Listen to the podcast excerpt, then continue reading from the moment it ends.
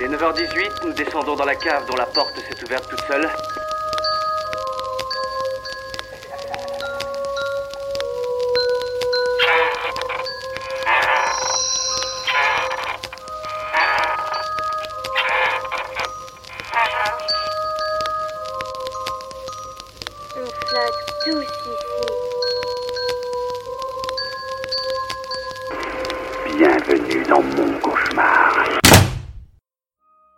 Bonsoir et bienvenue dans Inspiré de faits réels, je suis Mathias. Et je suis Charles. Aujourd'hui, on s'attaque à un gros morceau.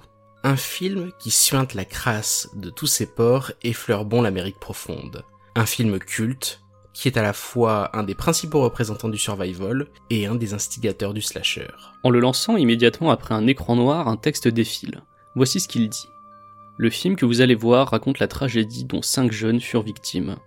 Eurent-ils vécu de très longues vies, jamais ils n'auraient imaginé être un jour les témoins de la macabre démence qui sévit ce jour-là. Une paisible promenade estivale allait virer au cauchemar, et l'Amérique allait découvrir le crime le plus étrange de son histoire. The Texas Chainsaw Massacre. Ce texte, légèrement raccourci par nos soins, est suivi d'une date, le 18 août 1973. Un effet de réel efficace et percutant, mais largement mensonger. Malgré ce que voudrait nous faire croire le film, ces personnages sont totalement fictifs, tout comme la ville dans laquelle se passe l'action. Cependant, comme vous le savez, beaucoup d'histoires ont un fond de vérité. C'est le cas de Massacre à la tronçonneuse dont les auteurs, Toby Hooper et Kim Henkel, ont été inspirés par un tueur ayant sévi entre 1954 et 1957 dans le Wisconsin. Le meurtrier, Ed Gein, s'est vu avec le temps affublé du surnom de boucher de Plainfield. Un nom, vous allez le voir, n'a pas usurpé. Vérifiez que votre chaîne est bien huilée et enfilez votre plus beau masque de peau. On part se tailler le bout de gras autour de Massacre à la tronçonneuse.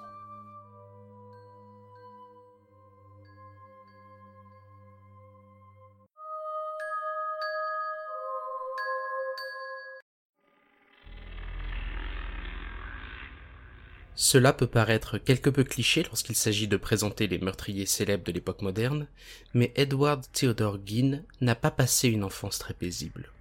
Installé au cœur du Wisconsin depuis 1916 dans une ferme dont il ne sort presque jamais, Ed Gein connaît peu le monde extérieur. Un père alcoolique, parfois absent, parfois violent, et une mère luthérienne radicale l'élèvent dans la haine des femmes et la peur du sexe. Son père meurt d'une crise cardiaque en 1940, son grand frère dans un feu de forêt en 1944. Omniprésente et étouffante, sa mère laisse un jeune homme inadapté et esselé lorsqu'elle décède elle aussi en 1945. C'est la mort de cette dernière qui le traumatise. Ed Gein a 39 ans lorsqu'elle disparaît et il n'a connu qu'elle. Isolé dans une bourgade de moins de 600 habitants avec pour seul repère le fanatisme religieux de ses parents, retiré de l'école à l'âge de 13 ans, il est faiblement éduqué et est vu par les autres habitants comme l'idiot du village. Un gars simplé, timide voire asocial, qui rigole parfois sans raison et effraie les enfants, mais ne semble pas immédiatement menaçant. Cette facette innocente, presque enfantine, n'est pas la seule de la personnalité d'Ed Gein. Depuis la mort de sa mère, dont il a scellé la chambre et les pièces favorites pour les ficher dans le temps, Ed vit seul dans la ferme et la transforme peu à peu en musée des horreurs. La nuit, lorsqu'il est à l'abri des regards, Ed Gein sort déterrer des cadavres dans le cimetière de la ville. L'homme ne s'attarde pas sur toutes les tombes, il choisit en priorité des tombes de femmes, de préférence grandes et plutôt fortes, à l'image de sa mère. L'homme imite couramment sa génitrice. Il porte ses anciens vêtements, récite des incantations sur sa tombe, il tente par tous les moyens de la ramener dans le monde des vivants. Évidemment, son vœu n'est pas exaucé et bientôt, Ed Gein mutile les corps des femmes qu'il déterre. Sommé de l'horreur, il porte parfois leur peau en prenant soin de les nettoyer et de les tanner pour se créer de véritables costumes humains. En parallèle, plusieurs disparitions étranges animent les discussions des habitants du Wisconsin.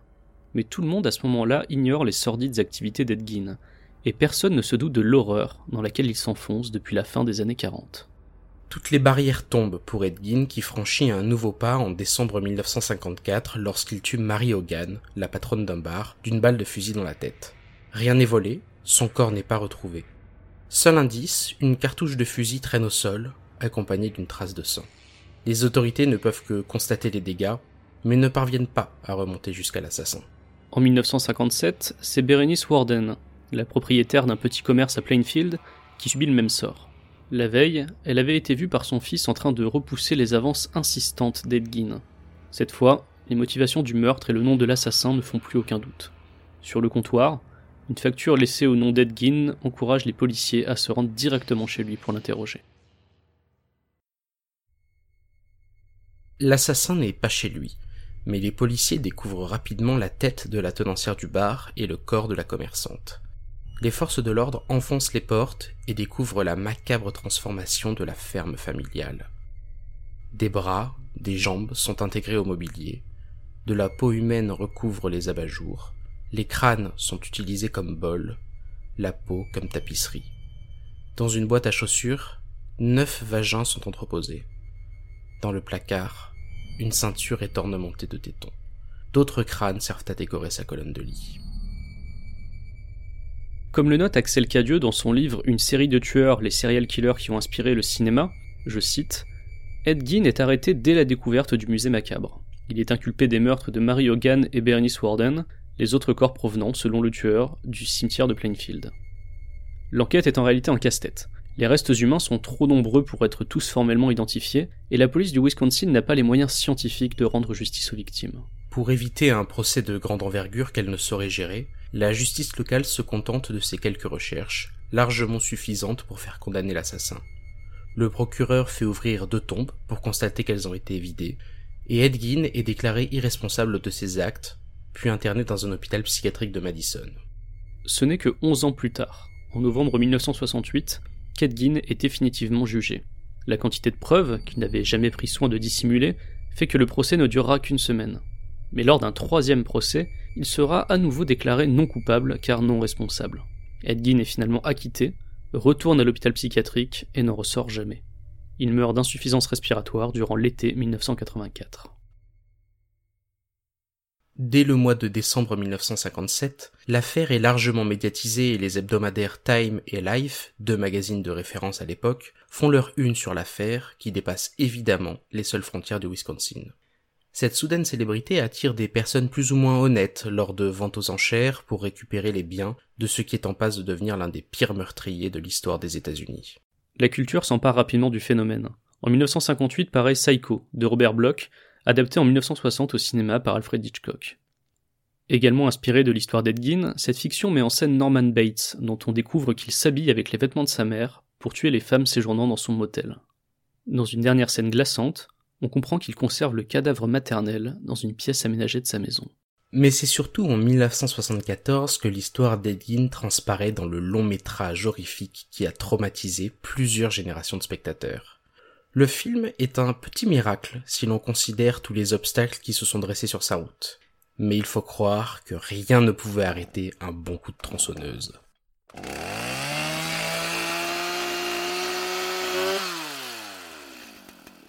Massacre à la tronçonneuse est le deuxième long métrage de Toby Hooper. Mais la carrière du réalisateur démarre un peu plus tôt, dans les années 60.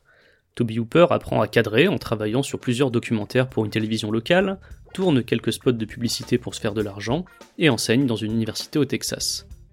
Son premier long métrage, Eggshells, ressemble davantage à un essai halluciné qu'à une fiction classique. Sorti en 1969, il met en scène une bande de jeunes hippies en proie à des hallucinations et à des expériences paranormales. Scène de sexe filmée à travers le cul d'une bouteille, combat à l'épée contre son double invisible, montage tantôt lancinant tantôt nerveux, musiques orientales planantes et filtres de couleurs, le jeune réalisateur expérimente. À la fois auteur et réalisateur du film, il est également à l'origine des effets spéciaux et du montage. Un côté touche à tout que le réalisateur ne revivra pas souvent dans sa carrière. C'est sur le tournage d'Eggshells que Toby Hooper rencontre Kim Henkel, les deux hommes deviennent rapidement amis et seront tous deux auteurs du script de Massacre à la tronçonneuse. C'est d'ailleurs à Kim Henkel que l'on attribue les références à Edgin. Comme le rapporte Axel Cadieux, je le cite à nouveau, Toby Hooper explique qu'enfant, il a entendu parler de ces histoires de lampes et de tapisseries en peau humaine, mais n'a découvert le nom d'Edgin que deux ou trois ans après le tournage, et qui n'y faisait donc pas directement référence. En revanche, Kim Henkel a insisté pour que Leatherface porte un masque et pour qu'il se travestisse, à la manière d'Edgin. Une scène coupée au montage devait d'ailleurs montrer Letterface en train de se maquiller, mais Toby Hooper décide de ne pas la laisser passer au Final Cut. Kim Henkel, qui réalisera Massacre à la tronçonneuse 4 en 1994, insufflera à nouveau ses inspirations en travestissant Letterface de bout en bout. En 1971, les deux co-scénaristes fondent ensemble la société Vortex et partent à la recherche de fonds pour financer leur film d'horreur. Une partie du financement provient d'un ami de Toby Hooper, Bill Parsley, qui investira près de 60 000 dollars dans le projet. Cela ne suffira pas à mener le projet au bout, et l'équipe repart à la recherche de financement et d'un deal avec un potentiel distributeur. Toujours en 1971 est créée la Texas Film Commission, dont l'objectif est d'aider au développement des médias texans. Dans cette institution, Warren Scarren, qui sera plus tard co-auteur et relecteur des scripts de Beetlejuice, Batman ou encore Top Gun, pousse la création du projet de Toby Hooper et Kim Henkel. C'est notamment lui qui sécurise le contrat de distribution avec la Bryanston Distributing Company, société qui finira par mettre la clé sous la porte pour ses liens avec la mafia.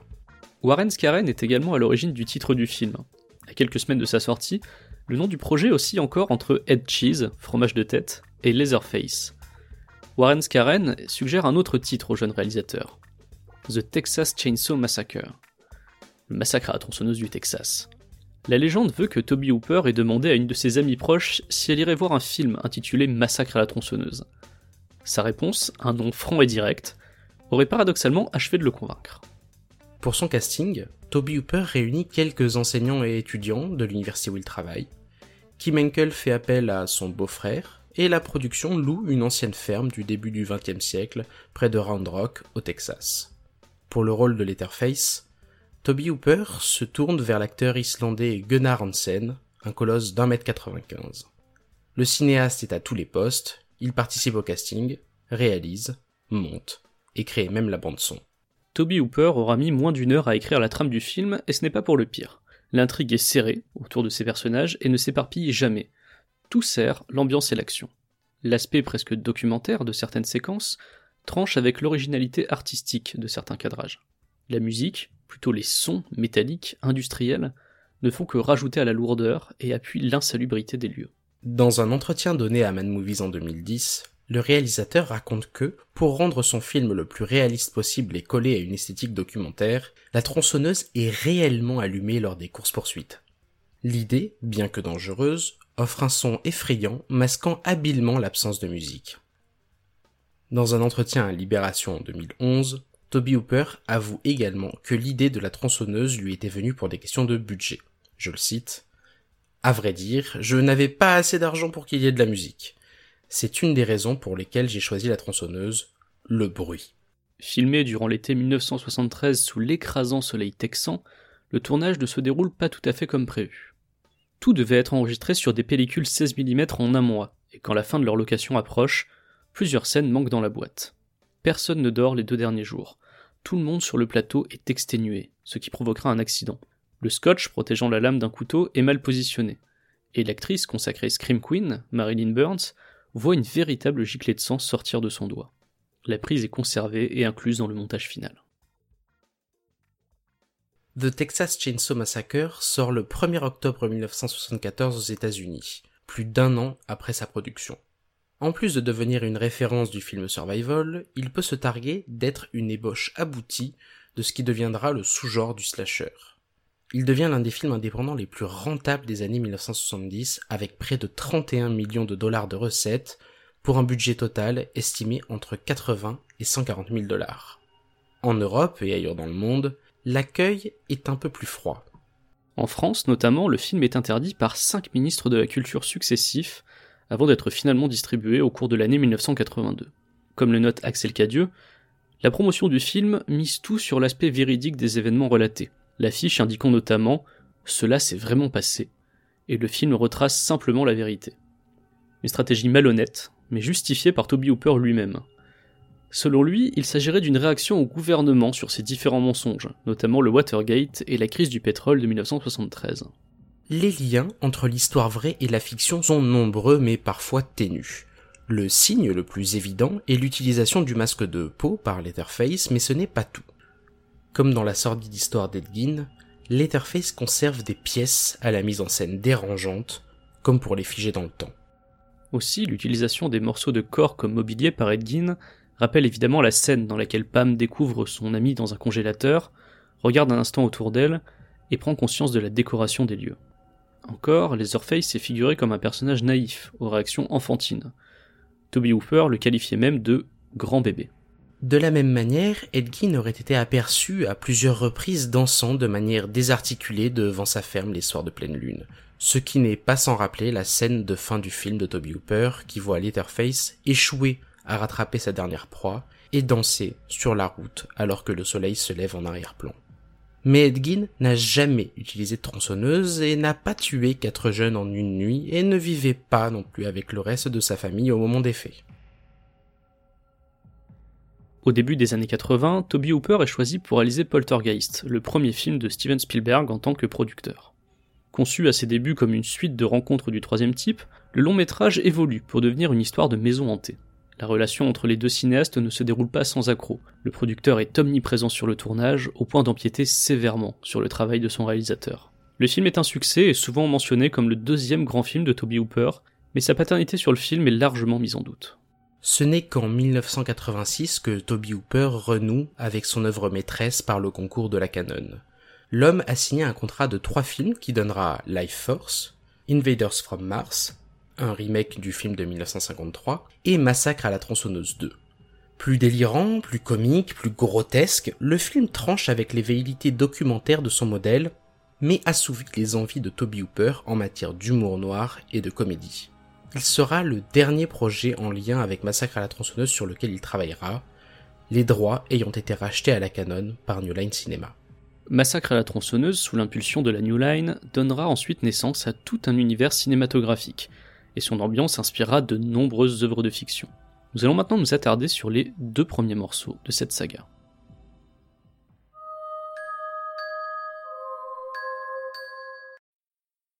Maintenant qu'on vous a parlé de l'histoire qui a une des histoires qui a inspiré Massacre à la tronçonneuse, parce que c'est pas tout à fait la seule d'ailleurs, il y a d'autres discussions, d'autres euh, références parfois qui sont évoquées euh, dans, les interviews, notamment un, serial killer texan qui aurait officié euh, juste avant le tournage de Massacre à la tronçonneuse. Mais Ed Gein est l'histoire, on va dire, principale qui revient le plus. Après vous avoir parlé de, de cette histoire originale, de cette inspiration principale, après vous avoir aussi évoqué le tournage et, les conditions de production de ce film. On y reviendra d'ailleurs. On y reviendra. Compliqué.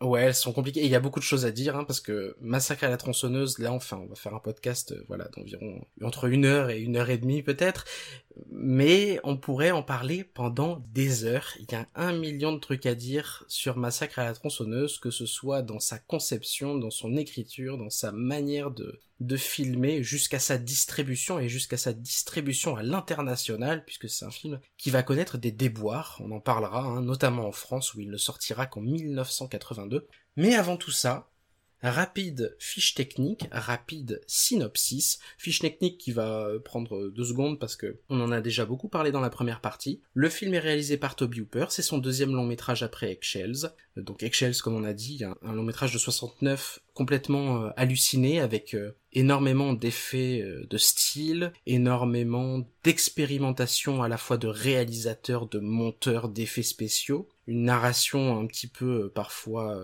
éthérée, ou parfois très dense, très condensée, des images fantastiques, du paranormal, des fantômes.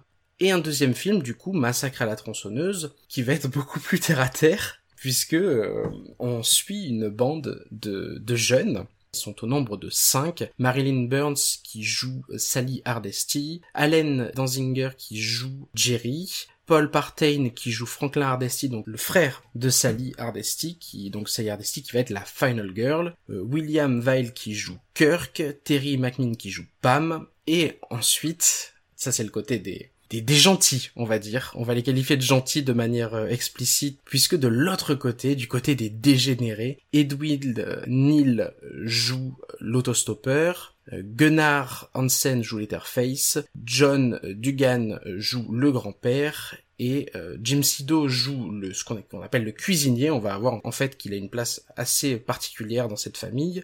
Et bah, cette bande de jeunes qui est en van euh, se dirige vers une maison. Il se dirige vers une maison au Texas, une maison d'enfance. Il s'arrête en premier stop à une station-service, archétype qui va revenir très souvent, qui revient d'ailleurs euh, dans La colline à des yeux, qui sortira trois ans plus tard et qui va devenir un, un des tropes du film de survival, du film d'horreur, à savoir que... On le verra dans plein de films, notamment dans toute la saga des détours mortels, où on les voit au début. Ouais, des détours mortels, et puis même c'est repris euh, de façon euh, quasi parodique. C'est comment? C'est Camille in the Woods. Oui, la cabane dans les bois, ouais, effectivement. Euh, donc il s'arrête dans une station-service, rencontre pour la première fois du coup Jim Sido qui joue le, le cuisinier, et euh, partent en direction du coup de... Enfin avant ça même, il- le film en fait il commence par euh, des images flash comme des photographies prises euh, d'un corps en décomposition euh, dans un cimetière, un cadavre comme posé sur une pierre tombale. Avec des sons stridents qui nous mettent dans l'ambiance tout de suite. Exactement, qui met tout de suite dans l'ambiance et qui annonce complètement la couleur, même si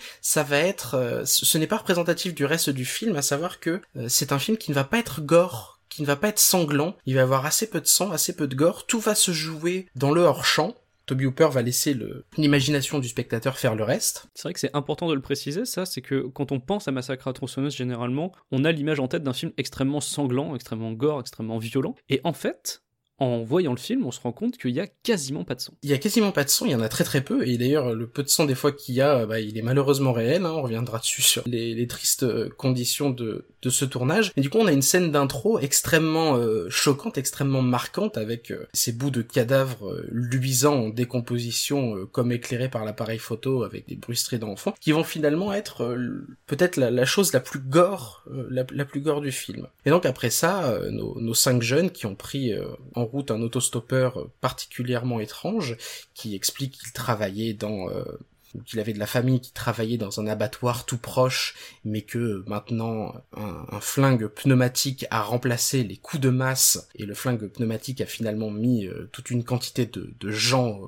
au chômage, va euh, cet autostopper va se, s'automutiler, va se donner un coup de couteau dans la main. Et quand il se fera finalement sortir par euh, par les petits jeunes, il va laisser une trace sur la voiture avec son sang, peu une marque qui va les tristement les les, les maudire. Euh, à la suite de quoi, ben, euh, du coup, nos, nos petits jeunes arrivent à la maison, comme je disais, euh, se baladent, on voit que euh, tout ne se passe pas forcément bien entre eux. Il y a grosso modo deux couples et le frère, donc Franklin, qui est euh, qui est handicapé, qui est sur un fauteuil roulant. Ce qui est très rare pour l'époque. Je me demande, c'est pas une première dans un film d'horreur Dans un film d'horreur, oui, c'est vrai que c'est assez, euh, mais ça rajoute, ça rajoute pas mal d'angoisse parce qu'on sait que lui va avoir du mal évidemment à se, à se- enfin, il pourra pas, il pourra pas échapper à une course poursuite, hein, malheureusement. on est dans la terre, on est dans la boue, on est dans l'herbe. On sait que lui, malheureusement, euh, ça va être, euh, ça va être un petit peu compliqué. Après, tout est fait pour qu'on n'ait pas spécialement d'empathie pour lui dans le film. Il est présenté Oui. comme un personnage euh, assez ennuyé, assez, assez relou, on va le dire, il est complètement relou. Ouais, ouais, ouais. Toujours en train de se plaindre, etc. On est, voilà, on, on est sur un personnage que, comme l'expliquait Toby Hooper, on a envie de voir mourir euh, au bout d'un moment. Ouais, mais Toby Hooper a envie de voir mourir un petit peu tous ces personnages aussi. Je crois qu'il déteste profondément ces personnages. Il- il- ouais, il les aime pas trop. Encore que c'était, euh, on nous les quand même, on nous les présente comme des hippies. Et Toby Hooper était un hippie. Hein. Faut pas le, Alors, faut pas l'oublier. ce qu'il faut préciser, c'est que Toby Hooper était un ancien hippie. Ce qui est Un ancien hippie. ouais. Ça veut, ça veut dire qu'il était dans une phase, et ce qu'il a expliqué dans plusieurs interviews, où on commençait à ne plus supporter les hippies. Et c'est pour ça que dans ce jeu de massacre euh, qui, qui met en scène, les victimes seront des hippies, justement. Toby Hooper qui d'ailleurs était aussi à l'époque euh, était végétarien, qui aussi euh, laisse, euh, enfin permet de comprendre toute une quantité de choses dans le film, puisque les tueurs, la famille de tueurs, euh, qui sont en fait trois frères, on l'apprendra euh, un petit peu plus tard, il me semble qu'on l'apprend dans Massacre à la tronçonneuse 2, mais en fait euh, la, famille Sawyer, puisqu'on apprend leur nom aussi dans Massacre à la tronçonneuse 2, on ne connaît pas leur nom dans le dans le premier film, vont, euh, bah en fait sont sont trois frères, euh, Jim Sido, Edwin Neal et Gunnar Hansen, euh, l'autostoppeur, du coup le cuisinier et Letterface sont en fait trois frères. Les trois frères ont, euh, ont travaillé dans cette euh, dans cet abattoir qui qui a malheureusement, enfin qui n'a pas fermé, mais qui s'est transformé en euh, disons euh, en abattoir un petit peu plus automatique avec les, flingues pneumatiques, va les laisser sur le carreau. Et la, critique qu'il y a aussi derrière ce film, et c'est là où je voulais en venir, c'est que euh, il y a une critique du travail à la chaîne, une critique de la consommation aussi qu'on avait de viande, puisque il va y avoir une aliénation de, la famille qui ne vont finalement plus faire de différence entre l'animal qu'il tue, le bout de viande qu'il mange, et euh, les jeunes qui vont arriver dans leur maison et qui vont euh, malheureusement se faire se faire massacrer c'est un des points de différence qu'on va avoir justement avec les faits le, cannibalisme. C'est pas euh, énormément abordé dans l'histoire d'Edgin, si je me souviens bien. On est plus sur quelqu'un qui utilise des morceaux de corps pour créer des, pour créer des choses. Et d'ailleurs, c'est vrai que dans Massacre à la quand on le regarde euh, en entier, on voit quelques allusions évidemment à l'histoire d'Edgin, parce que bah, voilà, le, décor euh, il joue et le personnage de Leatherface semble directement inspiré. Et il y a même ce panneau au début du film qui nous laisse entendre que c'est inspiré de faits réels. En réalité, comme on le disait, non. Euh, en revanche, c'était sûrement un, bon moyen d'utiliser un argument marketing choc, puisque le but de Toby Hooper avec Massacre à la c'était avant tout de se faire remarquer après Eggshells. Le film euh, avait voilà euh, tourné un petit peu, mais il n'était pas encore au stade de devenir un grand réalisateur.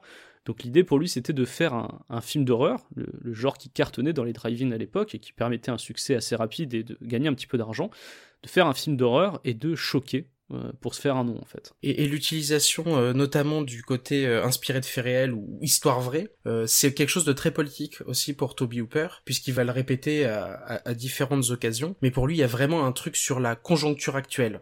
Sur au moment où il sort le film, le mensonge de dire que, alors lui c'est comme ça qu'il l'explique. Après c'était peut-être uniquement marketing, mais lui il l'explique par le fait de bah, que le gouvernement a menti. On est après le Watergate on est après la crise du pétrole de 73. Le gouvernement a menti et il se sent un petit peu, euh, ouais, un peu pris au piège par euh, par l'administration, par le gouvernement américain, et lui explique que euh, mentir sur les origines du film, ce n'est finalement que on va dire la culture qui reprend les modes de les, les, procédés tout simplement du, gouvernement américain. Donc il y a quelque chose de très politique et de très très lié à la conjoncture actuelle pour Toby Hooper.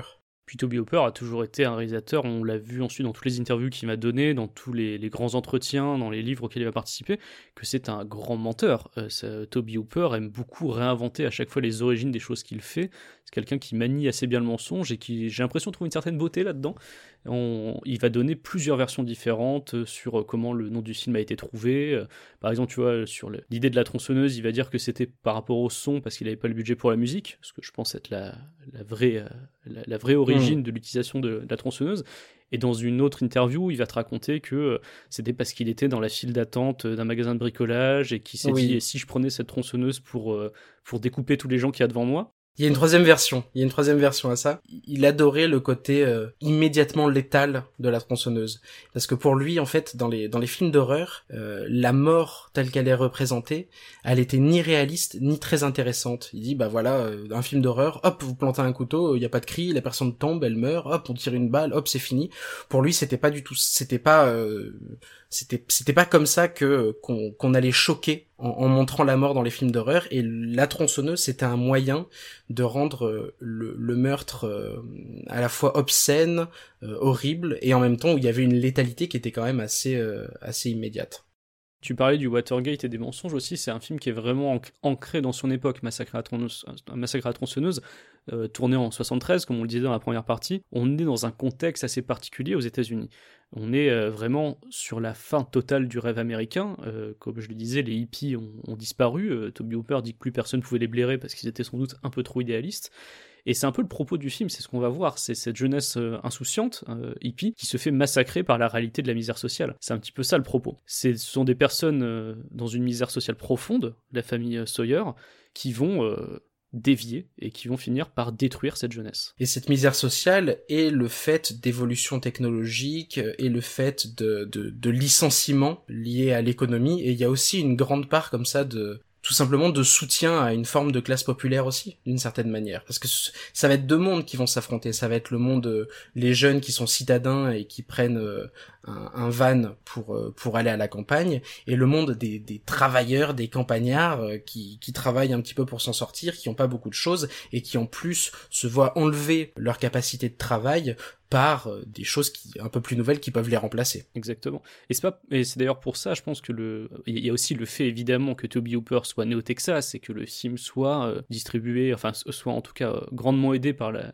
par une corporation qui permet de faire des films au Texas. Mais c'est un mot qui est passé à la trappe dans la traduction française. Nous on l'appelle massacre à la tronçonneuse, mais c'est le massacre à la tronçonneuse du Texas. Et le mot Texas est très important dans le titre original, puisque bon, tu le disais, ils ont d'abord pensé à Leatherface, à, à Head Cheese, fromage de tête, qui aurait été un, un titre assez amusant, mais, mais bon, où ils ont même pensé à Saturne en rétrograde aussi, euh, qui, Mhm. qui a vite été oublié.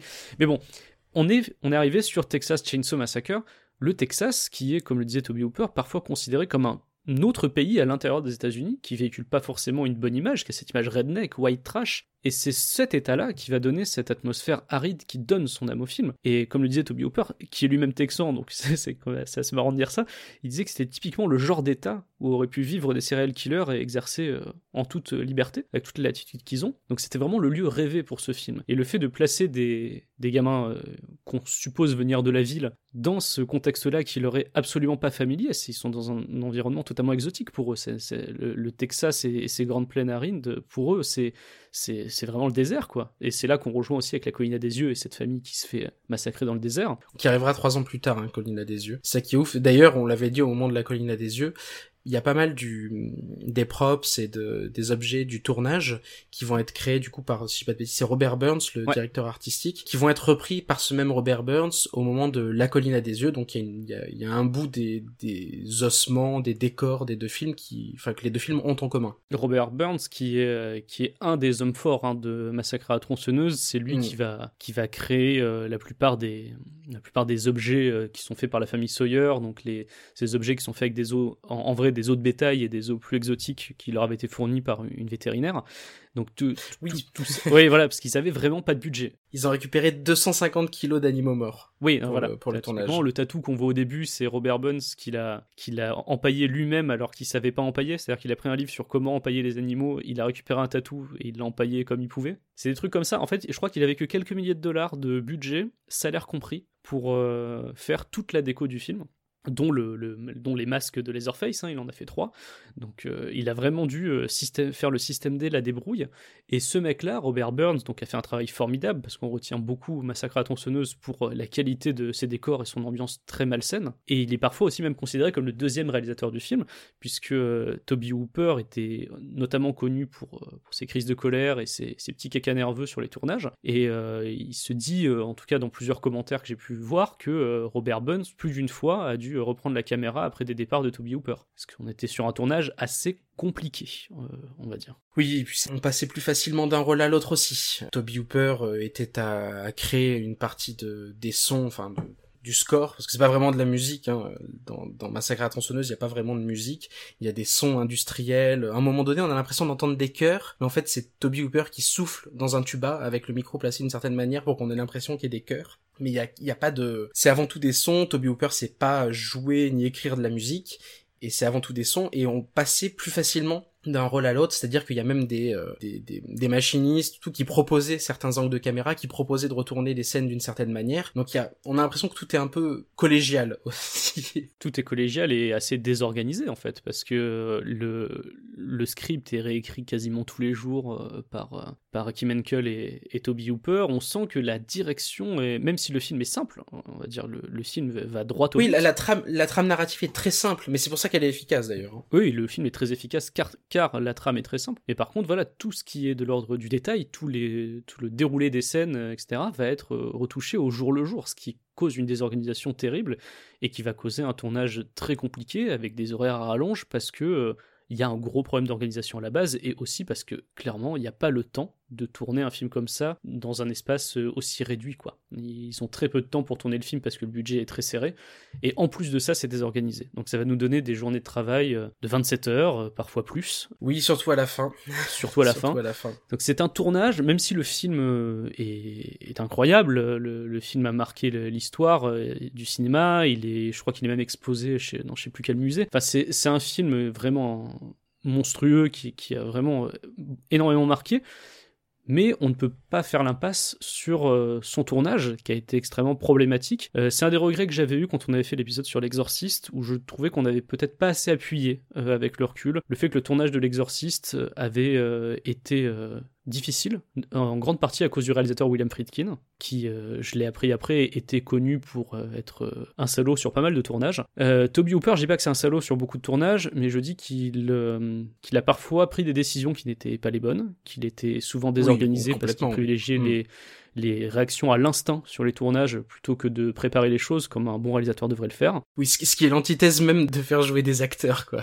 Dire qu'à un moment donné, si c'est réel, c'est plus du jeu. Hein. Voilà, et c'est un peu le problème que j'ai avec Toby Hooper, et c'est ce qui va donner beaucoup de, de, problèmes sur le tournage, notamment sur le traitement de son actrice principale, Marilyn Burns, euh, bon, qui heureusement, avec le recul, n'a pas visiblement été traumatisée. Elle a participé à beaucoup d'interviews par la suite sur le film. Elle dit que voilà, le tournage s'est souvent mal passé, mais que euh, visiblement elle a pas l'air d'en vouloir non plus extrêmement euh, à tout le monde, voilà.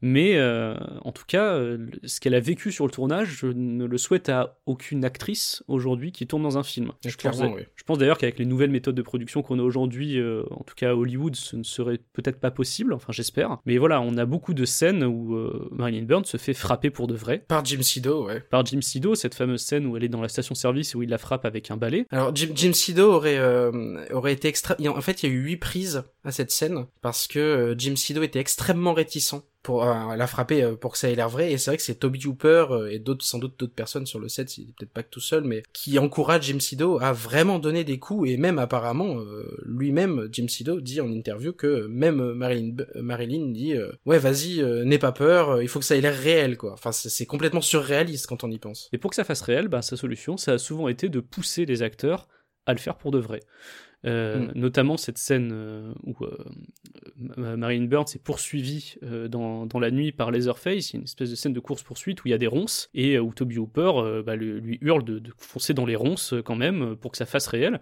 Bah, évidemment, ça fera, ça fera effectivement tellement réel qu'il faudra lui enlever les épines le lendemain qu'elle sera mise dans les ronces. Quoi. Scène d'ailleurs qui, du côté de, de Gunnar Hansen, l'interprète de Leatherface, est aussi très compliqué puisque alors c'est un grand bonhomme, hein, il faisait 1m95, alors, il est malheureusement décédé il lui mettait des talons pour qu'il fasse un peu plus de 2 mètres, donc il devait courir euh, dans la boue, et d'ailleurs on le voit des fois en arrière-plan euh, essayer de sautiller pour, euh, pour sortir de la boue, il devait courir dans la boue avec des talons, avec une tronçonneuse en marche, ce qui va lui occasionner bah, quelques très très grosses frayeurs. À un moment donné, il va glisser à l'arrière, il va voir la, la tronçonneuse s'envoler de ses mains et juste espérer qu'elle ne lui retombe pas dessus. Donc ouais, c'est un, tournage compliqué pour tout le monde. Et des grosses frayeurs pour une sur cette scène justement là où elle est piégée dans, dans les ronces en fait, euh, il n'était pas prévu qu'elle soit piégée aussi longtemps dans, les ronces. En fait, elle devait juste passer à travers et, partir.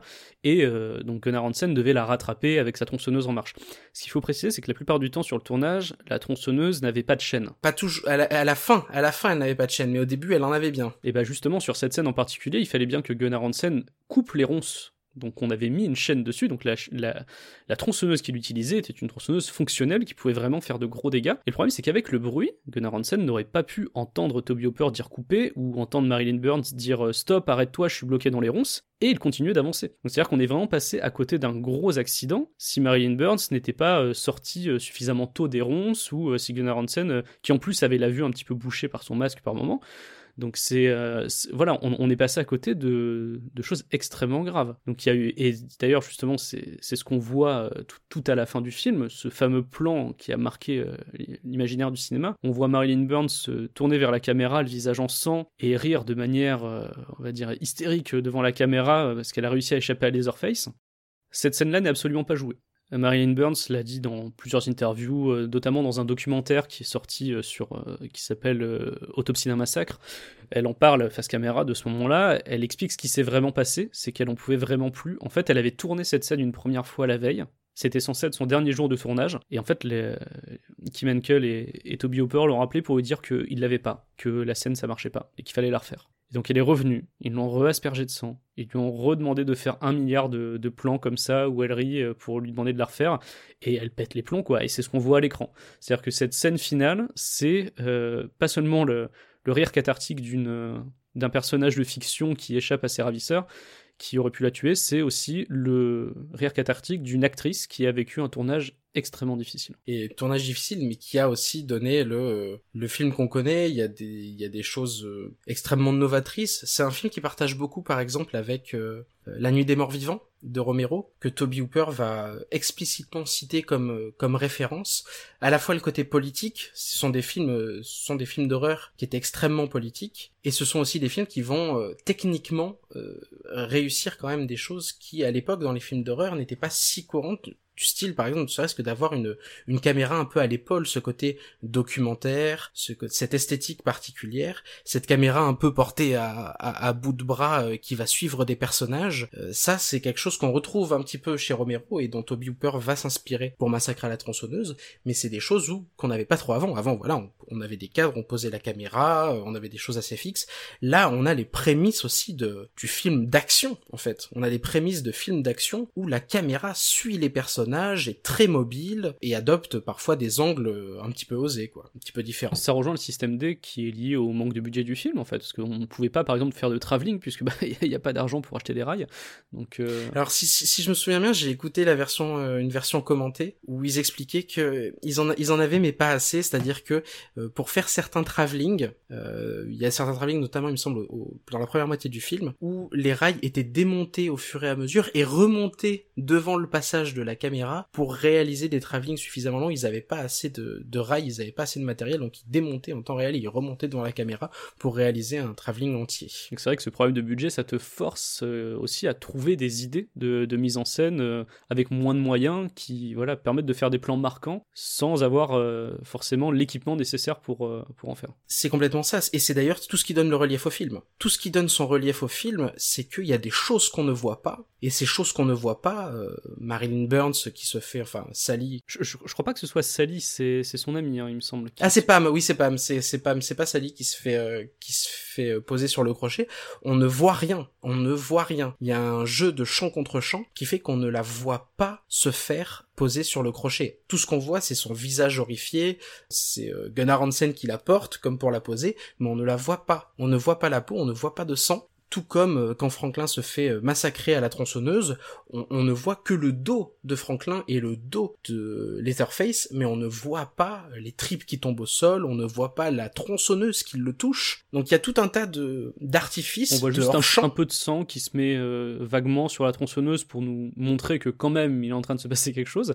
Ouais, mais tout, va se jouer sur le montage et le son en fait. C'est ça, et tout comme pour Pam, où quand elle se fait poser sur le crochet, dans le plan d'après, on voit du sang derrière sur le mur il y a quelques giclées de sang, mais tout va se jouer dans le hors-champ aussi parce que il n'y avait pas assez de budget, il n'y avait pas assez de, temps ni de moyens pour créer euh, ben, ces effets spéciaux-là. Et finalement, tout le relief du film et toute l'horreur du film vient aussi de là. Le manque de budget va et, le, tout, tout ce système D va aussi donner une scène euh, affreuse, la scène marquante, la fameuse, la scène du dîner, qui est une scène dont se dégage une folie incroyable. Vous voyez sans doute la scène à laquelle on fait allusion, mais c'est cette scène où, où Sally donc euh, était dans les vapes et, et réveillée, elle est à table avec les membres de la famille Sawyer qui sont autour de la table et on a cette euh, succession de, plans sur les acteurs qui ont l'air d'être complètement fous. Où euh, Sally hurle parce qu'elle ne sait pas ce qui va lui arriver, potentiellement se faire tuer évidemment. Et on a ce plan sur le grand-père avec euh, qui a un maquillage affreux, qui est vraiment crade. C'est un petit peu la synthèse de tout ce qu'on a dans le film. C'est le Massacre à c'est un film qui est avant tout brutal, qui est crasseux, qui est avec des visuels qui sont vraiment sales, une lumière crue, mais aussi certains plans stylisés, certains plans très esthétisés. je pense notamment un des membres du groupe qui s'éloigne sous un coucher de soleil, ou le plan au début sur le tatou mort, euh, la fameuse sculpture qu'on voit au début. Il y a beaucoup de plans qui sont très esthétiques dans, dans le film. Quand Pam s'approche de la maison, quand elle est sur la balançoire et qu'elle s'approche de la maison, le plan est sublime. Hein. Le plan est sublime.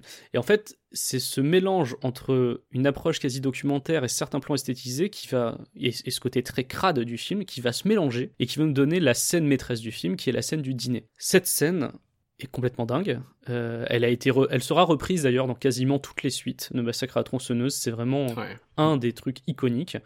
Et cette scène-là, si elle est aussi folle, c'est aussi à cause du manque de budget, de la désorganisation du tournage et des conditions euh, atroces dans lesquelles elle a été tournée. C'est horrible, parce que c'est une scène que je trouve extrêmement marquante, que je trouve très importante dans l'histoire du cinéma, mais en la voyant et en ayant lu ce qui s'est passé sur le tournage de cette scène, j'ai plus de mal à l'apprécier parce que euh, je me mets à la place des gens qui l'ont tourné, notamment de Marilyn Burns, et euh, voilà, je me dis, euh, j'aimerais vraiment pas, je, me dis que c'est justifier ce qui se passe sur le tournage pour avoir une scène comme ça, je suis pas très à l'aise avec. Non, sur- surtout qu'il y a quelque chose de particulier et c'est vrai que quand je le racontais dans la première partie, le fait qu'il y avait un bout de plastique qui avait été mal placé sur un couteau et que bah, le sang qu'on voit à un moment donné sur le doigt de, Marilyn Burns et que le grand-père d'ailleurs euh, met dans sa bouche, bah c'était c'est son vrai sang. Il y a plusieurs versions à cette histoire. C'est-à-dire que c'est pas seulement c'est potentiellement pas que un, bout de scotch qui aurait été mal placé, ça aurait peut-être été fait de manière intentionnelle et de manière intentionnelle pour aussi euh, se se débarrasser de la scène puisqu'ils en étaient à la 26e heure de, de tournage d'affilée pour se débarrasser de la scène aurait volontairement enfin omis de mettre le le scotch sur le couteau et euh, du coup aurait réellement coupé Marilyn Burns euh, mais euh, de manière volontaire. En fait, cette scène est filmée deux jours. Donc déjà deux jours au Texas, c'est compliqué. Ensuite, on vous met dans une maison avec les rideaux fermés. Tout était calfeutré. Donc déjà ça, plus les membres de l'équipe, ça fait déjà une certaine chaleur humaine. Vous ajoutez à ça le fait que le film est tourné avec des pellicules de très basse sensibilité, donc il faut avoir un éclairage extrêmement fort. Donc on va mettre des énormes projecteurs partout. Il fait à ce moment-là environ 45 degrés dans la pièce. Et le tournage va durer 27 heures. Donc qu'est-ce qui se passe? C'est que la, la bouffe qu'il y a sur la table, elle pourrit. Les carcasses d'animaux morts qu'on a mises pour le décor, elles pourrissent aussi. Elles commencent à sentir fort. Donc forcément, des gens du tournage vont gerber. Ça pue à mort. Donc cette scène-là, le tournage est un enfer. Et plus elle dure dans le temps, plus les acteurs et les membres de l'équipe commencent à dérailler, ce qui est euh, normal dans ce genre de contexte. Donc ce tournage-là va donner des, plans sur des acteurs, notamment des plans sur John Sido, où euh, on voit qu'il est partagé entre le rire et le doute à des moments. Il ne sait pas s'il doit cautionner. On, se dit que le personnage ne sait pas s'il doit cautionner l'attitude des autres membres de sa famille euh, vis-à-vis de, Marilyn, vis-à-vis de, de Sally Hardesty. Et en fait, ce qu'on voit aussi, c'est en réalité John Sido, l'acteur, qui se demande qu'est-ce qu'il fait là? Qu'est-ce qu'on est en train de faire avec cette scène et ce doute qu'il y a dans son regard c'est aussi le doute de l'acteur. Et c'est un truc qu'on retrouve euh, tout au long du film mais qui est particulièrement marquant sur cette, euh, longue scène de dîner euh, qui a marqué tout le monde. Ben, Jim Sido lui-même. D'ailleurs Jim Sido joue c'est intéressant Toby Hooper voulait quand même absolument qu'il y ait quelqu'un qui soit à moitié sain à moitié terre à terre dans cette famille et c'est Jim Sido qui va jouer ce, personnage là puisque les deux autres sont vraiment l'autostoppeur et l'Etherface sont complètement zinzin donc Jim Sido, qui, incarnait du coup un personnage un peu sain, avait aussi un côté, euh, une manière de jouer et une manière de, euh, de modifier son visage qui était extrêmement cartoonesque, et c'est quelque chose que Toby Hooper va aussi appuyer, mine de rien, puisqu'on va avoir des scènes euh, à la fois très réalistes et parfois des scènes, et comme la scène du repas d'ailleurs, qui sont à la limite du cartoon. Et euh, il va y avoir plusieurs hypothèses à ça, parce que Toby Hooper va donner quelques explications. Lui-même était très fan de comédie et ça va être un de ses regrets pour le film, ça va être que euh, l'humour noir ne soit pas forcément, on va dire, compris par les spectateurs, mais il va inclure des scènes très cartoonesques et Jim Sido a quelque chose d'un petit peu pathétique, d'un petit peu dérangeant dans sa manière de jouer, tout comme l'autostoppeur d'ailleurs. Alors que euh, Letterface, ça va plus se jouer sur le euh, sur sur la course poursuite à un moment donné. Je sais pas si tu te souviens le, le côté cartoonesque de la course poursuite. Letterface va amorcer un virage sur un pied. Oui, euh, oui, ça fait très Benny Hill. Et ça fait très Benny Hill. Et ben tout ça, ce sont des, des éléments cartoonesques parce que euh, Toby Hooper, alors on sait pas trop si c'était pour désamorcer la violence, pour plaire aux censeurs. C'est-à-dire que euh, il voulait quand même que le film ait une, une vraie sortie commerciale. Euh, donc on sait pas trop si c'est pour plaire aux, aux, censeurs ou pas, mais il, va y avoir un côté très cartoonesque que la, la scène de repas va finalement venir couronner, puisque ça va être une des scènes, on va dire, les, les plus grotesques, même si elle reste particulièrement malaisante. Le personnage de Leatherface, il est montré un petit peu comme comique par moment, mais ce qui m'a plus marqué sur le personnage, c'est qu'il a donc ces deux côtés qu'on retiendra majoritairement. C'est le côté un petit peu comique qui va être plus exploité dans le 2 et qui va être plus exploité d'ailleurs dans certaines suites. Et il y a aussi donc le côté extrêmement violent avec euh, cette, cette tronçonneuse qui va débiter des gens, mais aussi un côté émotion qu'on ressent assez peu. Euh, on va être honnête sur le premier massacre à tronçonneuse, sur le premier, euh, sur celui de Toby Hooper, on le ressent ah, par moment, mais c'est diffus. Ça va être plus présent par la suite. Il y a deux trois plans où il va filmer son visage, Toby Hooper, où Toby Hooper va filmer le visage de Letterface il va essayer de l'humaniser. C'est quand même dans le premier massacre, on passe quand même de, du tueur euh, un peu froid qui donne, qui commence par donner un, coup de marteau sur la tête d'un d'un des jeunes, a quand même à la fin euh, une sorte de d'affection pour Sally et, euh, et peut-être une volonté de, on sait pas trop, on, on suppose qu'il veut la tuer, mais euh, mais des fois il la regarde de manière un petit peu affective, de manière un peu étrange. Et quand, on a des jeunes qui commencent à rentrer dans sa maison, on le sent un peu effrayé. Il y a des moments où euh, il va marcher Ouais. d'un air Mm. pâteau vers la fenêtre, se poser des... on sent qu'il se pose des questions dans, dans sa tête, qu'il est, qu'il est pas bien, qu'il a, qu'il a limite peur des jeunes. Et c'est-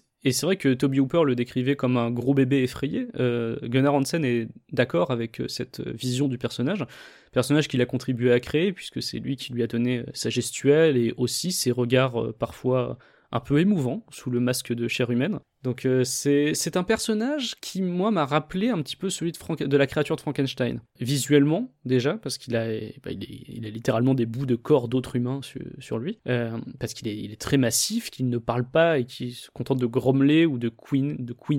Et on le montre aussi, et c'est ça qui est intéressant, et particulièrement dans les suites, comme moins psychopathe que les autres membres de sa famille, plutôt comme, comme un enfant qui essaierait de faire ce qu'on lui dit de faire et, qui a peur de, des autres, de son environnement. Je le rapproche du coup de ce personnage de créature qui est perdu dans un monde qu'il ne connaît pas et qui est pas peut-être pas foncièrement mauvais au fond, mais qui euh, bah, malheureusement sème le chaos partout où il passe parce qu'il n'est pas adapté à ce monde-là et qu'il n'a pas été euh, éduqué à vivre dans ce monde-là. C'est vrai que moi, ce que je me suis fait comme remarque vis-à-vis de Letterface, c'est que finalement, le masque, il y a, y a quelqu'un évidemment sous le masque dont parfois on voit les yeux, dont on voit la bouche, dont, dont Toby Hooper filme le visage, mais ce que j'ai surtout euh, remarqué, c'est vraiment euh, quand le fait de mettre un masque finalement du- de ses précédentes victimes, puisque c'est ça qu'il fait, c'est il se déguise en ses précédentes victimes. J'ai l'impression qu'il essaie de se déguiser en quelqu'un de civilisé dire que la, la différence entre euh, voilà la famille dégénérée et les civilisés, les gens normaux en fait, il essaie euh, de manière extrêmement naïve, de manière extrêmement enfantine, en posant la peau d'une autre personne sur son visage, il essaie de ressembler à, à quelqu'un de civilisé et il essaie d'être intégré à cette société-là de la manière la plus horrible et maladroite possible, malheureusement pour lui. Le personnage de Leatherface, il a donc euh, beaucoup de, de, de, de part d'enfant en lui. Je pense que cette part d'enfant a dû euh, en partie venir de l'interprétation que lui donne Gunnar Hansen, qui, euh, qui est donc, comme je disais, lui qui a donné la gestuelle au personnage, qui lui a donné ces moments de, doute et d'introspection. Euh, Gunnar Hansen, malheureusement, n'a pas été, je pense, suffisamment récompensé pour ça euh, par la suite. Notamment sur le 2 par exemple Gunnar Hansen ne reprend pas son rôle sur le 2 euh, parce que visiblement Toby Hooper a l'air de ne veut pas lui donner plus d'argent tout simplement En fait, bah, je sais pas si c'est pas tant Toby Hooper que, que la Canon. c'est vrai euh, qu'il y a la Canon production aussi. qui, on en euh, reparlera de la Canon. C'est la Canon, ouais, on en reparlera, mais euh, qui le, qui voulait le payer au voilà il minimum. voulait payer au minimum syndical plus 10% au début. Donc euh, 10% soi-disant pour son agent. Il leur dit bah non c'est pas assez. Et les- la Canon revient et lui dit bah ce sera juste le minimum syndical puisque vous n'avez pas d'agent. Donc du coup il, il refuse. Évidemment et c'est un autre acteur qui va jouer ensuite les Orpheus dans le 2 Ce que je voulais dire avec Gunnar Hansen, c'est que comme beaucoup de personnes qui ont travaillé sur le premier Massacre à la tronçonneuse, il ne va pas euh, être récompensé des bienfaits du film. Euh, tout le monde sur ce, sur ce film a eu un salaire de misère, malgré les horaires à, rallonge, et en plus vont être arnaqués sur le pourcentage prévu pour les bénéfices. En fait, ce qu'on leur avait dit aux acteurs, c'est qu'ils allaient euh, toucher un pourcentage sur les gains du film, via la société Vortex, qui leur donnait des parts. Oui, qui a, qui a, qui a été créé Voilà. à l'occasion de... En gros, ce qu'on leur faisait miroiter, c'est ça. C'est ok, on va vous payer peut-être un salaire de misère, mais vous allez toucher des pourcentages sur les bénéfices que va avoir la société de production. Mais sauf que, ce qu'on ne leur a pas dit, ce qu'on a omis de leur dire à ce moment-là, c'était que 50% des droits du film étaient détenus par une autre société. Donc ça veut dire en gros que si tu avais, je sais pas, c'est un énorme chiffre, donc c'est sûrement pas ça, mais admettons que tu aies 10% des bénéfices du film, bon en réalité tu vas en avoir que 5%, puisque les bénéfices sont euh, divisés entre deux compagnies. Et ça va devenir encore pire par la suite quand on va arriver sur la distribution du film. Puisque là, à ce stade-là, on en était uniquement à la production du film. Comment est-ce qu'on le crée? Comment est-ce qu'on le filme? Euh, Où est-ce qu'on trouve les revenus pour le monter et avoir un produit fini? Et ensuite, il va falloir le diffuser.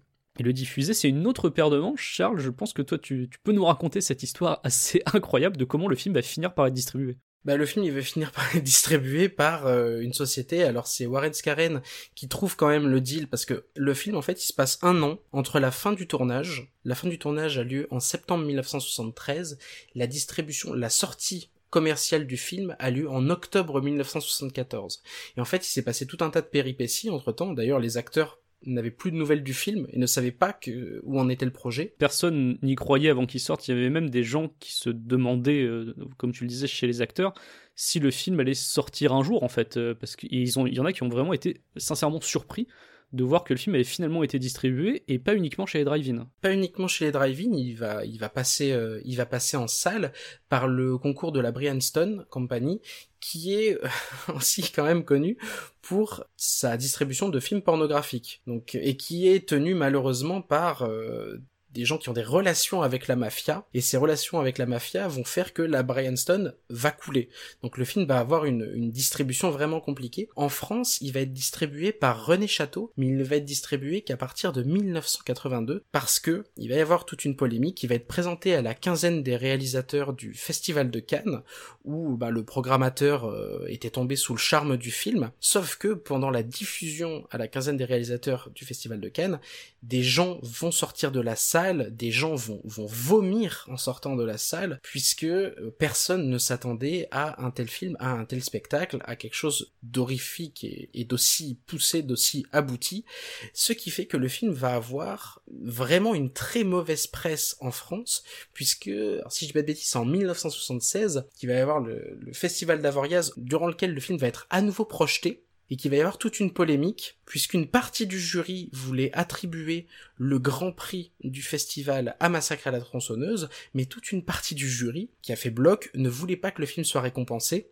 et du coup va tout simplement éjecter, va supprimer le prix. Ils vont littéralement supprimer le prix pour que Massacre à la tronçonneuse ne l'ait pas, et il va finalement, je crois, avoir un, prix subsidiaire. Et lors de la, la, remise du prix subsidiaire au distributeur français, le ministre de la Culture de l'époque, qui remet le prix, euh, se, penche vers le, le, distributeur et lui dit bravo, vous avez gagné la, la distribution de ce film, mais vous avez, vous avez, aussi gagné une classification X. On est en 1976, et à ce moment-là, du coup, le film ne peut pas sortir en salle classique, s'il doit sortir avec la classification X, ce sera dans des cinémas pornographiques. Et c'est finalement euh, en, en 1982 que le film va avoir une distribution commerciale en France. Il y aura quelques péripéties entre temps. Il va être diffusé au Grand Rex lors d'un festival, mais dans une version amputée de ses moments les plus forts.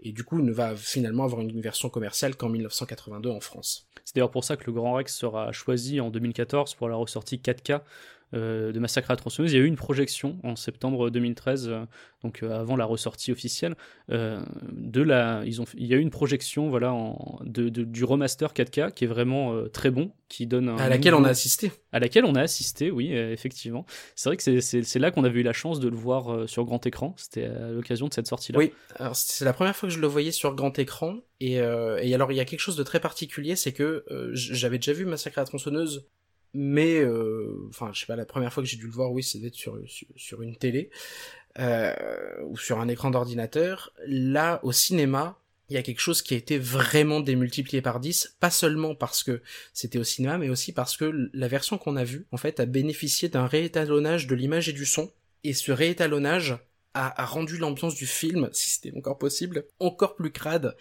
Il y a tout un tas de détails, il y a un grain à l'image qui renforce vraiment beaucoup euh, l'impression de crasse, l'impression euh, d'avoir euh, un, lieu insalubre. Et c'est vrai qu'en regardant cette version-là au Grand Rex, qui était suivie d'ailleurs par un entretien avec Toby Hooper, en, regardant cette version-là au Grand Rex, c'est là que je suis vraiment tombé en fait un peu plus amoureux du film, quoi. Vraiment, je, je, l'avais déjà vu, je l'aimais déjà beaucoup avant, mais alors là, en voyant cette version-là, j'ai l'impression que le, le film prenait enfin toute son ampleur, quoi en, le voyant uniquement en DVD ou en VHS euh, sur un petit écran à l'époque, je, me dis qu'on ne voyait peut-être pas autant à quel point il avait apporté à d'autres styles qui sont nés par la suite.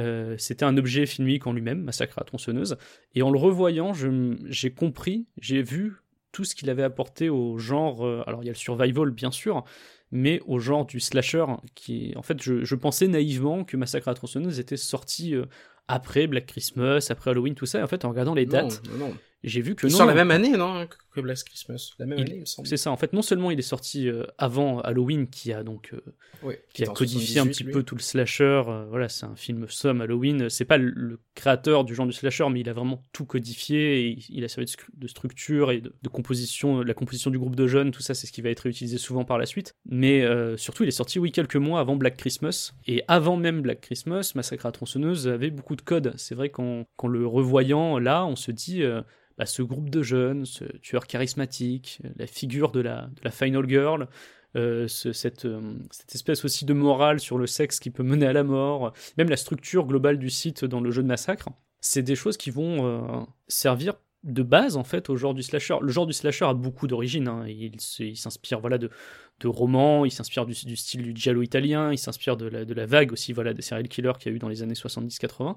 Mais il y a aussi Massacre à tronçonneuse, je pense, dans ses influences, dans la manière dont euh, le film a vraiment marqué. Et ce qu'il utilise à l'intérieur, ces codes, notamment de la Final Girl qui est incarnée par Sally Hardesty, euh, va être énormément réutilisé en slasher. Et c'est paradoxalement, et peut-être qu'on pourra terminer euh, là-dessus avant peut-être de parler de Massacre à la tronçonneuse 2, euh, c'est un film qui n'est pas représentatif de la filmographie de Toby Hooper. Parce que du coup, pour préparer l'épisode aussi, je me suis maté l'intégralité de sa filmographie. Alors sorti au cinéma, j'ai pas regardé les téléfilms, il a réalisé je crois 5 ou 6 téléfilms, surtout à partir de la fin des années 80. Et c'est un film qui n'est pas représentatif du reste de sa filmographie. Peut-être que l'un des plus proches, c'est le celui qui va suivre, qui s'appelle Eaten Alive en, en version originale et qui s'appelle Le Crocodile de la Mort en VF. D'ailleurs, euh, c'est la VF qui met le, le crocodile, j'ai l'impression, énormément en avant, mais on ne le voit pas tant que ça. Et c'est qui va être un film, vraiment, euh, pour, l'avoir vu, qui est bien davantage à côté de la plaque que, que, que ne l'était euh, Massacre à la tronçonneuse. Sinon, après, c'est pas forcément un film qui va être représentatif de sa filmo, puisque après il va réaliser Massacre dans le train fantôme, qui va être beaucoup plus polissé, euh, beaucoup plus gentil, beaucoup moins péchu. Euh, il va réaliser, alors il va pas vraiment réaliser du coup Poltergeist, qui est un genre complètement différent, où là on est complètement dans du Spielberg, euh, euh, je crois qu'il sort la même année que E.T., ou un an avant ou un an après euh, E.T. Et Parce après c'est il va y ça, la, avoir... la petite histoire, je crois que c'était que Spielberg était censé ne pas trop bosser sur Poltergeist parce qu'il faisait E.T. Il était censé être trop occupé par E.T., mais en réalité, euh, il va être sur le dos de Toby Hooper en permanence. En fait, ce Poltergeist, c'est le premier film de Spielberg en tant que producteur. Et il va être du coup, producteur il très va être- actif. Beaucoup trop actif, euh, ça va mal se passer entre Toby Hooper et Steven Spielberg, et du coup c'est vrai qu'il y a, on voit quelles parties ont été réalisées par euh, Steven Spielberg, on voit quelles parties ont été réalisées par Toby Hooper, euh, ça, ça, ça saute quand même pas mal aux yeux. Euh, il y a euh, ensuite il va réaliser trois films avec la Canon, du coup Life Force, L'invasion de Vin de Mars, donc du coup un remake d'un film de 1953 et Massacre à tronçonneuse 2, et ces trois films vont être aussi très différents, c'est-à-dire que là ça va surfer sur la vague des années 80 de fascination pour la SF et, euh, et les aliens. Euh, ensuite il va retomber alors au, plus bas à mon avis c'est vraiment euh, peut-être celui que j'aime le moins alors que pourtant c'est le retour de Toby Hooper à l'écriture du script aussi parce qu'il il ne va pas écrire finalement beaucoup de, des scripts des films qu'il va réaliser mais il va écrire le script de Combustion spontanée en 1990 qui est euh, peut-être un de ses films les plus ennuyeux à mon sens avec Crocodile et la mort. Nuit de la terreur, euh, Night Terror, ce qui je crois en français, parce que Nuit de la terreur je crois que c'est le titre québécois, en français va être euh, traduit par Marquis de Sade où on va voir Robert Englund Donc Freddy. euh, jouer Freddy exactement euh, jouer euh, à la fois le Marquis de Sade et son descendant je crois ils habitent à Alexandrie et séduire une une, une jeune personne qui s'avère être une descendante de la personne qui l'a fait qui a fait enfermer le marquis de Sade enfin bref.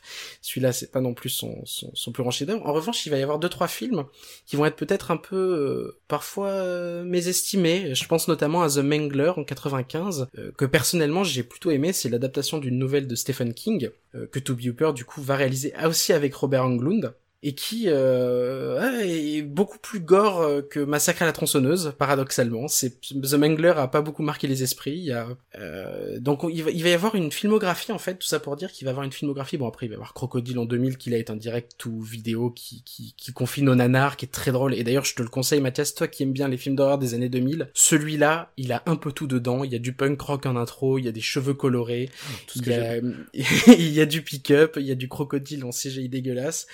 Je te le conseille. Je Tout vous comme je te parlerai d'ailleurs, parce que là on n'aura pas le temps, mais euh, parce qu'on on parlera de Massacre à la tronçonneuse 2, mais je me suis euh, fait euh, tous les, les remakes et suites de Massacre à la tronçonneuse qui sont sortis à partir de 2003. On en fera un bonus, je pense, de On cet épisode. bonus, ouais. Mais euh, voilà, c'est complètement ma cam. Donc je pense que Crocodile, ça va être pas mal. Crocodile, ça, ouais, je pense que je, te- je te le conseille complètement et je te conseille aussi Mortuary d'ailleurs. Mortuary, d'accord. Mortuary qui est sorti en 2005, qui je crois est son avant-dernier long métrage au cinéma, hein, avant le dernier qui s'appelle euh, qui s'appelle Jean. Enfin bref, tout ça pour dire que euh, Massacre à la tronçonneuse en fait va être euh, quand même va rester une curiosité dans la filmo de Toby Hooper. C'est-à-dire que on, voit bien entre Eggshells et, et Eaten Alive, on, on- on voit bien le, le coup de génie qu'est Massacre à la tronçonneuse entre ces deux films, mais c'est qu'après par la suite, il va pas forcément se réorienter vers ce type de cinéma-là, et c'est c'est assez étrange, c'est-à-dire que on a l'impression qu'il va être davantage influencé par les autres films qui vont sortir, à la fois de Wes Craven et de Carpenter, puisque Toby Hooper, euh, on l'a pas rappelé, mais bon, c'est évident, c'est euh, c'est un des maîtres de l'horreur, avec Cronenberg, avec euh, Carpenter, avec Wes Craven. Ça fait partie de ce qu'on considère être les, les maîtres de l'horreur, et c'est vrai que son l'atout maître plutôt de sa de sa filmographie, Massacre à la tronçonneuse, on va pas forcément tant le retrouver que ça après dans dans le reste de sa filmo. Ce qui est, ce qui est paradoxal, puisqu'en fait, on, on le, on retient souvent que ça de sa carrière, Massacre à Ah bah oui. Et clairement, on sent que ça le gonflait un peu. Non, on- moi, je, je l'avais un peu ressenti quand il était venu justement au Grand Rex euh, pour la rediffusion 4K du film, mais on le voyait aussi dans d'autres interviews qu'il a accordées en 2014. On sentait qu'il était parfois un petit peu saoulé d'être souvent euh, résumé qu'à ce film qui est pas du tout représentatif de sa, de sa filmo. Complètement, on sent qu'il en a marre d'en parler. D'ailleurs, je pense que c'est aussi pour ça qu'il invente des choses autour du film. C'est qu'il est tout simplement euh, saoulé euh, des interviews. C'est pour ça qu'il y a des versions peut-être un petit peu différentes. C'est que j'ai l'impression que c'est, c'est, c'est, ouais, c'est pas forcément un film euh, dont il a envie de parler encore euh, 20, euh, 30 ans plus tard. tout simplement parce que c'est un point de sa filmo et que, bah, il va y avoir, on, on lui parle même moins de Poltergeist alors que ça a été un succès aussi commercial et critique. Mais, euh, mais oui, c'est vrai que ça va être, euh, à mon avis, un point de friction. euh, C'est un peu triste parce qu'il est, donc il est mort en 2017, si je dis pas de bêtises. C'est ça. Toby ouais. Hooper et les deux films qu'on retient le plus de lui sont finalement les deux films qui étaient le moins représentatifs de sa carrière, qui sont Massacre à tronçonneuse et Poltergeist. Mais ce sont aussi peut-être les deux meilleurs. Oui, voilà. Donc, donc bon, ce qui n'est pas illogique non plus. Hein. Ça m'aurait étonné qu'on retienne, par exemple, combustion spontanée ou. oui. Mais par contre, on peut parler de Massacre à la tronçonneuse 2, puisque Massacre à la Oui. tronçonneuse 2 est un massacre à la tronçonneuse qui colle à son style habituel. Ce qui, est, ce qui fait du coup un espèce de pont Alors- entre Massacre à la tronçonneuse et le reste de sa filmo. À savoir que ça va être un film beaucoup plus grotesque, beaucoup plus cartoon, qui va être du coup, comme je disais, son troisième et dernier film en collaboration avec la Canon. C'est une suite directe du premier. D'ailleurs, le premier nous est résumé par un carton en introduction. D'ailleurs, si on peut juste revenir sur le contexte de pourquoi ce film sort là, parce qu'il sort quand même 12 ans après euh, le premier Massacre à tronçonneuse, hein, donc il s'est quand même Mhm. passé pas mal de temps. En fait, comme tu le disais, c'est le troisième et dernier film de Toby Hooper chez la Canon. Il se trouve que Life Force et euh, donc l'invasion vient de Mars en français euh, n'ont pas été des succès euh, du tout au box-office et que euh, vu la somme investie, les mecs de la Canon, donc qui sont Menahem Golan et, et Yoram Globus, euh, Les gogos. Ouais, non, non pas, voilà, sont, ils ont envie de gagner un peu d'argent quand même. C'est-à-dire qu'ils ont investi sur Toby Hooper, ça n'a pas marché, donc ils lui imposent en fait, pour son troisième film avec eux, de faire une suite à Massacre à la tronçonneuse, en se disant que bon bah voilà, on va jouer sur le nom Massacre à tronçonneuse, ça va mener du monde, on va gagner de l'argent. Donc Hooper, ce qu'il fait, c'est qu'il imagine d'abord un, vieux truc qu'il avait en tête avec Henkel, c'était de faire euh, un massacre à tronçonneuse à l'échelle d'une ville. Mais là, les producteurs euh, ne veulent pas en entendre parler. Ils lui disent non, non, tu, tu vas en gros refaire Massacre à tronçonneuse et tu fermes ta gueule. C'est un petit peu ça qu'on lui demande de faire. Et euh, lui va prendre ça et va se dire ok, je refais peut-être un peu Massacre à tronçonneuse le premier, mais je vais le faire avec beaucoup plus d'humour. L'humour que les gens n'ont pas vu sur le premier. C'est d'ailleurs pour ça que l'affiche fait référence euh, au film Bre- Breakfast Club. Donc euh, tu sens déjà qu'il a Oui. envie de partir dans la Mm. bouffonnerie et dans le truc un petit peu parodique. Et, euh, et que le film va avoir des moments d'humour un peu chelou. C'est ça, et ça va être plus, c'est- j'ai l'impression que c'est autant une suite qu'une espèce de grand, re- de grande relecture, de grand pastiche. C'est, c'est presque un grand pastiche de Massacre à la tronçonneuse, parce que ça se termine de la même manière. Alors, euh, pas, pas tout à fait, mais ça se termine sur une scène de dîner aussi qui va reprendre les grands axes de la scène de dîner de Massacre à la tronçonneuse, mais de manière euh, beaucoup plus, euh, beaucoup plus grotesque, beaucoup plus délirante. Et ça va se terminer réellement sur la Final Girl qui, au lieu de s'échapper en, camion, en pick-up, euh, à l'arrière d'un pick-up, va trouver en haut d'une espèce de, de, monticule une matriarche, une matriarche qui était en fait la vraie personne derrière tout ça, derrière, euh, même au-dessus du grand-père. Et, et cette matriarche va, avoir une, tronçonneuse et on va voir euh, la Final Girl euh, se, se, se débarrasser de ses opposants avec la tronçonneuse et finalement faire une danse un peu à la Letterface elle-même avec la tronçonneuse à la toute fin, donc un renversement total. Et oui, une espèce espèce de grand pastiche en fait. J'aime beaucoup ce personnage d'ailleurs de, de Final Girl, qui est donc une DJ de, de radio locale qui s'appelle Stretch, euh, qui a un look très actuel, étonnamment, parce que du coup je l'ai revu hier soir avant l'enregistrement, je l'avais vu il y a très longtemps, et elle a un look de, de hipster des années 2010, euh, puisque le film se passe dans les années 80, donc c'est assez marrant, et elle est très actuelle, je trouve, euh, elle est un chouïa trop tête brûlée, mais elle est très badass, Euh, c'est un Mm. personnage féminin euh, qui, est, euh, qui est fort, quoi, ce qui était relativement rare dans, dans ce genre de film, où la Final Girl est souvent... euh, sauvée grâce à sa pureté plus que par euh, son, son côté action quoi. Ah, ah oui, c'est plus son, c'est plus son statut et, euh, et ce qu'elle est qui la sauve que ses, que ses actions. Euh, normalement, enfin dans, dans Massacre à la tronçonneuse. Enfin non, pas tout à fait parce que Massacre à la tronçonneuse, c'est, même pas encore tout à fait ça. C'est, plutôt dans les slashers en général. Euh, dans Massacre à la tronçonneuse, quand même, Sally, euh, ils veulent la faire passer pour une battante, mais une battante qui subit beaucoup. Là, c'est vrai que euh, la, la Final Girl de Massacre à la tronçonneuse 2 va beaucoup subir, mais elle va se révéler davantage badass que, que, que, que la première Final Girl. En fait, les deux personnages principaux de Massacre à la tronçonneuse, du côté, on va dire, des, des gentils, euh, ils incarnent, j'ai l'impression, euh, le côté revanchard de Toby Hooper sur, son premier, sur, ce, sur le premier Massacre à la tronçonneuse, puisque tu as donc ce personnage féminin fort, mais aussi Lefty, euh, qui est donc Mm. l'oncle de Franklin et Sally, du premier, qui est pas un shérif, mais qui est, on va dire, un homme fort, qui, qui décide de massacrer en représailles la famille, la famille Oui. Sawyer.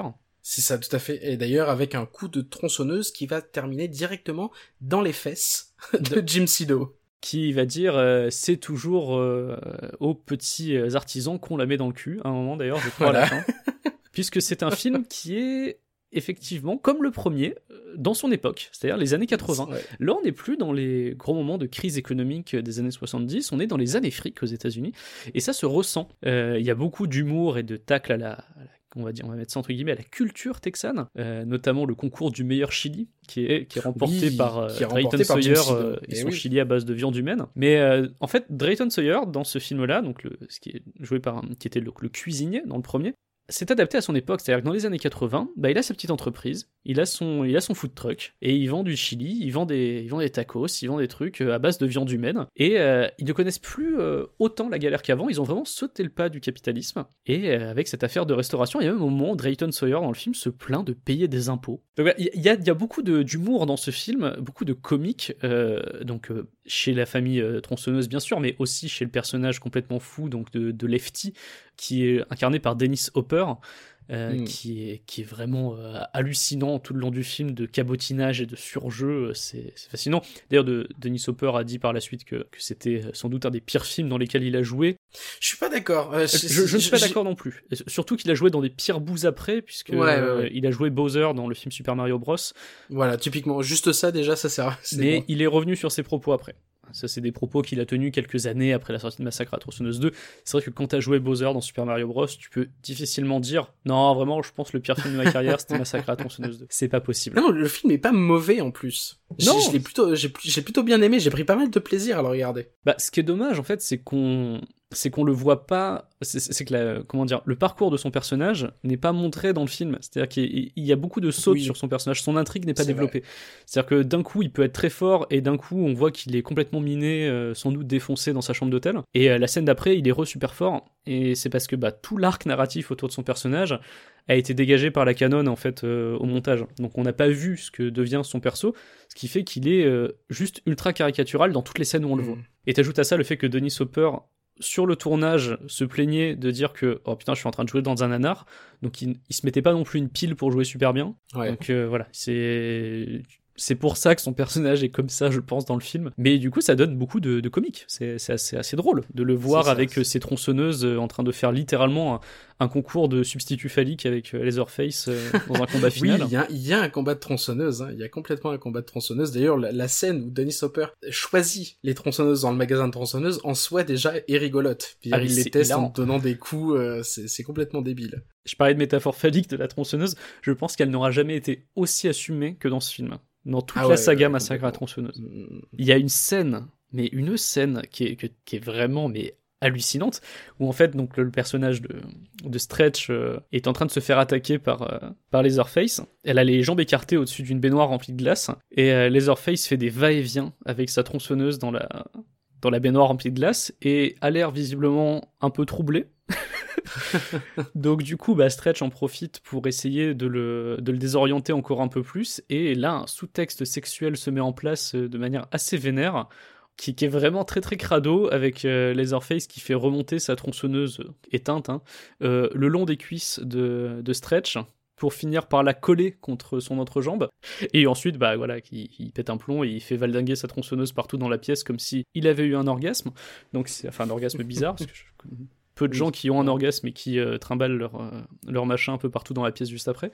Mais, mais en tout cas, voilà, il y a cette métaphore sexuelle sur cette scène-là qui est plutôt dérangeante, Hmm. et ça va revenir à plusieurs reprises dans le film. Non, puis en, en dehors de ça, il y a même des trucs qui sont réussis. Euh, C'est Tom Savini qui est au maquillage, donc Tom Savini qui a beaucoup travaillé avec George Romero euh, sur sur ses différents films de zombies à partir des du milieu des années 70. Ça se voit hein, dans le film. Et ça hein, se c'est lui qui voit, ouais, hein. ça se voit. euh, Il y, a, y, a, y a un travail sur le sur le maquillage et même sur les décors en général que je trouve assez chouette. Alors c'est plus délirant, c'est plus coloré. On, perd complètement le côté euh, euh, sombre, euh, crade de, du premier massacre à tronçonneuse, mais je, je trouve que c'est une suite qui reste quand même qui reste quand même très chouette à voir. On perd le côté très crade, drôle. mais pas toujours. C'est ça qui est euh, Oui, qui m'a un peu toujours. trauma. Je, je- en fait, je, te- je te disais, j'ai vu le film il y a longtemps et euh, Ouais. j'étais persuadé de pas l'avoir revu en fait. Euh, j'étais persuadé de pas l'avoir vu, pardon. Donc quand je l'ai regardé là avant d'enregistrer l'émission, au début ça me disait rien. Enfin tu vois la première demi-heure, non ça me rappelle rien, tout ça. Et en fait il y a un moment, un point de bascule dans le film où je me suis dit si si j'ai vu ce film et certaines scènes m'ont trauma et je pense que je les avais effacées de ma mémoire et elles me sont revenues d'un coup. Et en fait, on arrive dans ce film à un stade où, vraiment le, côté euh, burlesque, euh, un peu nanardeux assumé, tu vois, de, de certaines scènes, devient dérangeant. C'est-à-dire que le moment où le, ce qui est censé être un rire devient un rire maniaque qui, qui fait peur, tu vois. Et euh, ça arrive plusieurs, à plusieurs moments. Euh, tu vois, il y, a une, moi la scène qui m'a servi de point de bascule, c'est euh, donc on a Stretch qui est dans le garde-manger de la famille Sawyer. Et donc là c'est rigolo puisque tu as Leatherface qui est en train de manier un couteau électrique, donc c'est une espèce de mini tronçonneuse, tu vois, pour découper un corps humain. Et tu te dis ah c'est marrant, du coup il utilise un espèce de couteau électrique Moulinex, il a un tablier, enfin tu vois ça fait vraiment genre c'est Maïté qui est en train de ça, découper ouais, des humains. exactement Maïté. Et en fait, il se passe un truc où il remarque qu'elle est là, et il vient de découper le visage de quelqu'un avec, avec le, couteau électrique, et il va lui apposer le visage de la personne qui vient de découper sur son visage à elle. Il va lui mettre un chapeau de cow-boy sur la tête, donc euh, le visage en plus c'est le visage d'un ami de de l'héroïne, hein. et il va se mettre à danser avec elle dans le garde-manger. Et cette scène-là, qui, euh, enfin, tu te demandes ce que ça fout là, c'est hallucinant. De... Enfin, ça n'a rien à voir avec le reste du film. Tu t'es là, tu fais mais pourquoi? C'est le côté émotionnel de, de Letterface encore. C'est ça. Tu vois en fait, ce l'apprécie et il, il essaie de, le- de- de lui permettre de se cacher derrière le visage. Ouais, en fait, c'est- tu comprends ce qu'il essaye de faire maladroitement. ouais. Mais cette scène de danse et de- d'espèce de romance entre les deux personnages, euh, avec ce visage découpé qui est magnifiquement bien fait par euh, Tom Savini, et ben, ça crée une sensation de, de profond malaise. Et je me suis rappelé, en fait, en voyant cette scène, cette émotion de, de profond malaise que j'avais eu en le voyant la première fois. Et c'est pareil, ça m'a fait pareil sur la scène de dîner euh, qui est absolument cauchemardesque dans, dans le 2, qui m'a, je pense, plus marqué que dans le premier. Oula, ah ouais? Ouais, euh, parce que il se... les plans sur, euh, sur, le, sur le vieux, avec ses dents un petit peu euh, pointues, cassées, tout ça, le moment où ils essayent de, la, de, de lui mettre des coups de marteau sur la tête et tout, le, le décor général qui est beaucoup plus chargé, et euh, la folie dans le regard un peu plus vieilli, plus âgé de, de Mm. Jim Sido, euh, m'avait vraiment euh, marqué. Et le personnage aussi de donc du, du celui qui revient du, du Vietnam là, euh, Chop Top, Mm, mm. est tellement épileptique dans sa manière de jouer, de bouger tout le temps, de machin, que vraiment je me suis senti oppressé par cette scène, beaucoup plus que sur la scène de l'original. Et puis il se dégage, je trouve peut-être moins de folie que sur l'original. Peut-être, un petit peu moins, mais euh, on sent quand même que tout le monde est à bout aussi sur cette scène, comme dans le 1. Ce qui s'explique par des conditions de tournage similaires, en fait, hein, tout simplement. Ouais. On était aussi dans un endroit horrible, aussi dans un endroit avec beaucoup de trop de température. euh, enfin voilà, le, le tournage de Massacre à tronçonneuse 2 a été euh, pas aussi compliqué que le 1, mais euh, pas loin. Mm, mm, mm.